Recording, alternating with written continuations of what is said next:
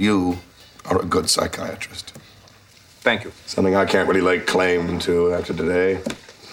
How could I have so misjudged that man? Well, he's undeniably charming, for one thing, and he can be lucid for long stretches of time. Yes, but you weren't fooled. Somehow you, you picked up on some tiny, tiny clue that I missed. You remember what it was? Yes. Midway through our interview, he took off his trousers and tried to put them on the cat. and that's so cute. That's from Frasier, and that's Niles and Frasier talking, obviously. And think, think in your own life. You know, we all are, in one sense, a psychologist. We're all trying to make sense of the people around us. And to the extent that we value our own lives, we're trying to work hard to make sense of what's going wrong in our lives and how to turn that around, how to make that uh, just just glide, how to be able to glide through life and to be able to deal with the bumps much better. I'm Dr. Ellen Kenner, and my show is The Rational Basis of Happiness, and my number is toll free one eight seven seven D R K E N N E R. That's toll free. 1 877 Dr. Kenner. And you can also visit my website, drkenner.com. I'm a clinical psychologist here to answer your questions on any problems you're having with family or friends or with yourself or just just wanting to ask a question to a psychologist. And right now let's turn to the phones and John, welcome to the show. Thank you, doctor. Yeah, you have a question on this 12-step method? Yes, I've been in uh, I'm in one 12-step recovery program for 15 years, and I'm finding a, a need to be in another fellowship as well and uh, one has worked very well for me, and I I'm struggling uh, to maintain a sobriety in, in, the, in this other fellowship. And uh, your name came up, and I'm wondering, as a you know, in in is it rational for me to rely on 12-step recovery programs for uh, so that I don't uh, practice the addictions that uh, uh, seem to be compulsive in me. Okay, what are your habits? Uh, I've had uh, alcoholism, and then the other one is the food and, and sex uh, uh, addictions. Okay, when you when we call them addictions, what do we assume? That they that we're powerless over them, and um, that my life uh, has become unmanageable. And then it becomes how easy or hard to change. If a doctor says, Ellen, you've got diabetes, I don't have it, but if he says that, then I have to work within the bounds of diabetes if I want to live longer and happier, right? Yes. When you're told you have an addiction, it's like a rubbish stamp on you that then tells you what about the change process. How do you mean? Well, if somebody tells me that, uh, let's say that I drink too much, and somebody tells me it's an addiction, you know, it's partly genetic, it's partly uh, maybe, you know, habits from a long time ago, but regardless, you need to give yourself up to a higher power. You need to recognize that you're an alcoholic for life, you can never let down your guard and that you'll need to go to meetings and to have a sponsor. What type of view is that presenting to me? uh, that I'm relying on uh, no hope really. But, uh, the, well, the only hope then is to is to do what uh, uh, others do, and that's to you know get a sponsor, read the big book, go to meetings, and uh, practice abstinence. Right. And now let's say that you heard somebody have a different approach and they say, listen, John, or uh, if I use myself, listen, Ellen, you you have been drinking way too much. Let's figure out let's figure out why you're trying to escape because alcohol works. I mean in quotes works.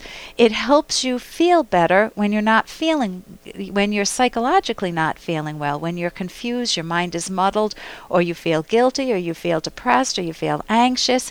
I mean it it people use it for a reason. They're not stupid right right so if if I say let's figure out what's going on in your life and what thinking skills you could use that would make you not even want to turn to alcohol. And let's take it if you want one step at a time. I mean, you can't overload a person, but it's not one step at a time in terms of abandoning your mind to a higher, higher power. It's loving your mind, embracing your mind, being willing to face good facts about yourself. Some people are running away from actually very good traits that they have that they feel unfortunately guilty for. Maybe they're ambitious and they feel guilty for being too selfish. They want the better, better things in life and their parents don't want them to go a certain route. That's an unearned guilt and it would be much better for them to recognize that that's an unearned guilt and deal with it rather than just continuing a habit. I agree it, it turns into a habit, but I don't see it as an addiction, and habits are something you can break, of turning to alcohol as a means to deal with problems that are in your mind. So if I said to you, listen, you don't have to be an alcoholic for life.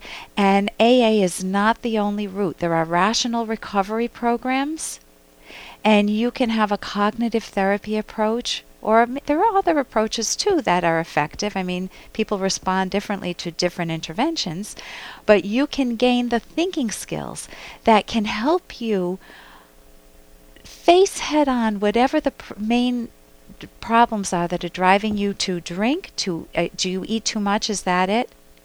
Right.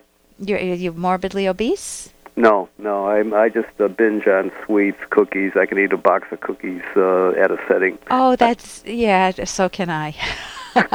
but I have changed. I mean, as a childhood, I used to sit with the marshmallow, the chocolate covered. Uh, I don't know what they were, graham cracker, delicious treats. I forget the name now. And I could go through a box at a time. I used to sneak and steal them out of the cabinet in the middle of the night when my parents were sleeping. I mean, talk about uh, that's. But I wouldn't call that an addiction. It's just a pursuit of values, and knowing my parents wouldn't let me have it, I had them.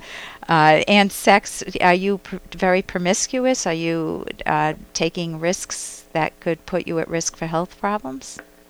Certainly. Yeah. Okay, can you get yourself to a? Co- uh, I'd love to you to see, get you to a rational therapist. Are you in? You're in AA. Yes. Yeah. Okay, let me go back to my first point, which is that if you have a different view of yourself as capable of change, capable of seeing all of these three problems as in the past, would you like that view better? Yes. It's open, it's available to you. It's what Ayn Rand refers to as check your premises. Uh, look at your core fundamental philosophical ideas about yourself, about the world, about others, about your future, and make sure that you are making choices and have the thinking methods to really thrive in life. And there are, I wish I could say there are a lot of objectivist psychologists. There aren't yet. The closest thing is a cognitive therapist, but some of them come from irrational theoretical orientation. So you can go to the academyofct.org. You can go to my website. Uh, that that's that will list cognitive therapists around the country. You can go to my website, and there is a book, Sober for Good. That's an excellent book by Anne Fletcher. Okay. And that's just dealing with the alcohol problem.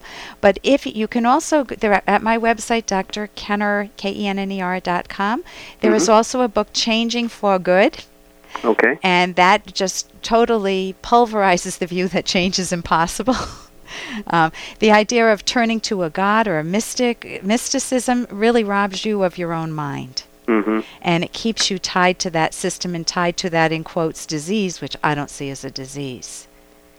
Somebody, Okay. I, went to a talk yesterday, and someone said, you know, if alcoholism is a di- disease, then so is, then or if you have a gene for alcoholism, then you have to have a gene for speed, you have to have a gene for pot, you have to have a gene for. He said it's bizarre. It becomes ridiculous if you look at that genetic approach to. Uh, uh, alcoholism. So, listen, thank you so much for your call, and I wish you so y- your own hard-earned uh, sobriety and happiness. I'm Dr. Ellen Kenner on the rational basis of happiness.